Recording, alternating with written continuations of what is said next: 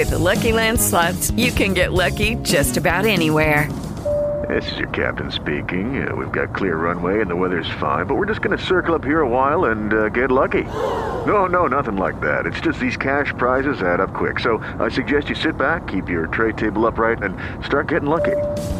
Play for free at LuckyLandSlots.com. Are you feeling lucky? No purchase necessary. Void where prohibited by law. 18 plus terms and conditions apply. See website for details.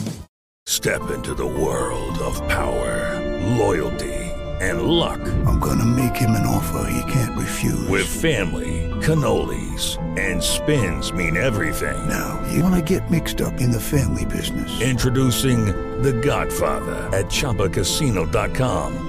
Test your luck in the shadowy world of The Godfather slot. Someday, I will call upon you to do a service for me. Play The Godfather now at ChumbaCasino.com. Welcome to the family. VGW Group. No purchase necessary. Void where prohibited by law. See terms and conditions. 18 plus. What's going on, everybody? Josh Engleman for Awesemo.com, and I am back with my NBA DFS contenders on DraftKings for Thursday. March 18th. Now be sure to hit that like button, subscribe to the channel, and hit the notification bell so you know when everything goes live. Then head on over to Twitter, follow me at Josh Engleman so you can get updates to these sim results as we get closer to lock. And finally, let me know in the comment section who are your favorite and least favorite of my contenders for today's slate. We got a lot of news that we're waiting on. Some of this stuff is going to look very different, so make sure you are following me. There are things here right now that I don't know. Like, my number one contender might not even be on this list by the time we get to lock. It all depends on how the news breaks. But for right now, Alex Len, Rudy Gobert, Anthony Edwards, Devin Booker, and Immanuel Quickley are on the outside looking in. Who will be my favorites, my top five plays for today? It is time to find out. First up, we're grabbing some value. Number five, small forward eligible Talen Horton Tucker. Now, he has been in the optimal lineup, I think, the last two times that the Lakers have played. So I feel a little bit apprehensive jumping on now, but that's not really how I look at things. So if it works today, it just works today. 3,900, projected for 22, goal is 35 and a half, optimal lineup 22% of the time. I think he plays about 23 minutes today. He's seen a little bit more, but I'm trying to be pessimistic almost a fantasy point per minute, 11 points, three boards, three assists, a steal, neutral ish pace matchup against the Charlotte Hornets. Really, there's just not a ton of value out there. And if THT is playing 23 minutes or more, especially at a small forward spot, at a sub 4K price tag on a six gamer, I kind of have to look at him as a value option. We're paying up a little bit more though for number four, shooting guard eligible Bradley Beal, 9,100, projected for 47. The goal is 54. He's in the optimal lineup 22% of the time. You know what you're getting out of Bradley Beal. This is no surprise. 1.31, yeah, 1.31 fantasy points per minute here, 36 minutes, 34% usage, 30 real points, five assists, five boards. I love all of it. It's a slight pace down spot against Utah, but Utah will be without Mike Conley, so they are down a legitimate rotation piece. I think that probably helps at least a little bit for Beal. But really, what we're looking at here is that Bradley Beal is 9,100, and he has the opportunity to blow that price tag out of the water because his ceiling is just higher than a $9,100 guy.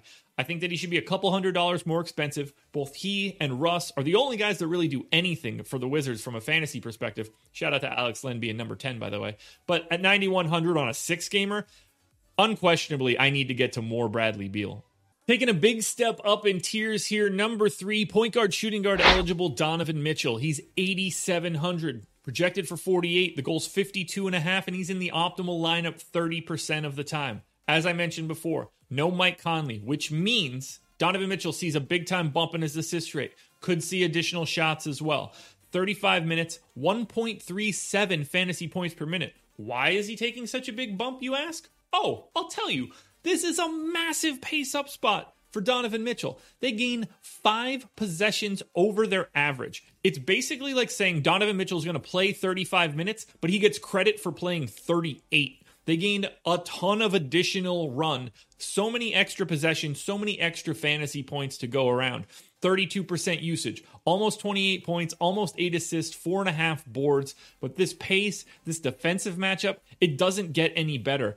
Mitchell with dual eligibility is one of the best plays on the slate, and that's why you see him jumping Beal. Beal at 22%, Mitchell, new tier, 30%. He looks great. He's going to be incredibly popular today, as he should be. Make sure you're putting him into cash games, but play him everywhere. He looks fantastic. We're staying on the Utah Jazz for number two, and I love this one. Shooting guard, small forward eligible, Joe Ingles. He's 5,200. You guys know how I love guard forward eligibility, guys.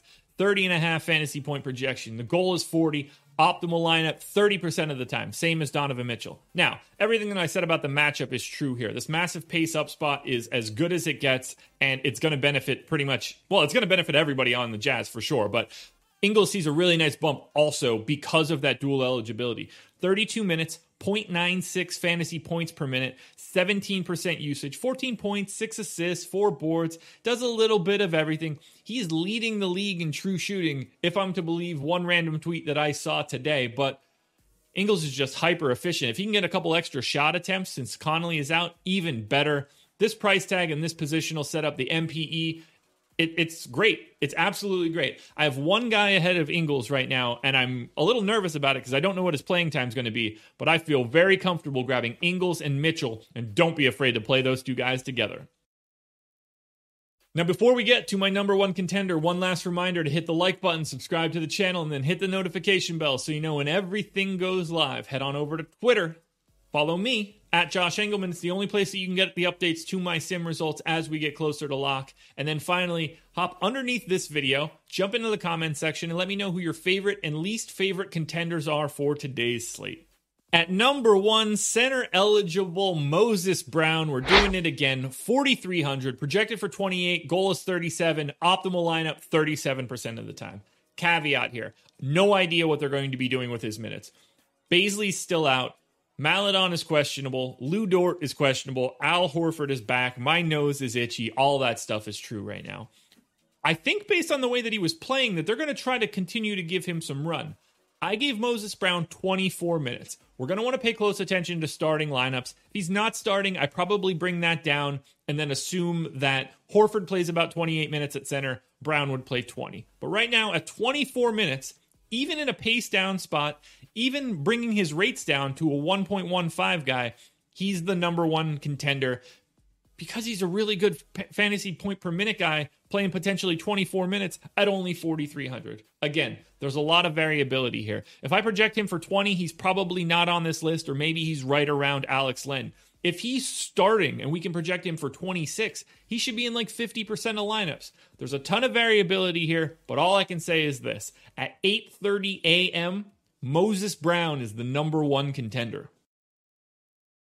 Alrighty, folks, that will do it. Those are my NBA DFS contenders on DraftKings for Thursday, March 18th. I'm on the NBA Strategy Show today with Adam Kaufman. I've already recorded the process show. Go check that out. I've worked my way through this entire slate. No live before lock today for me, so make sure you're following me on Twitter to get my updates. I have a premium Slack uh, office hours today. That's fun. One o'clock Eastern time. I'll be taking questions, so come join in that.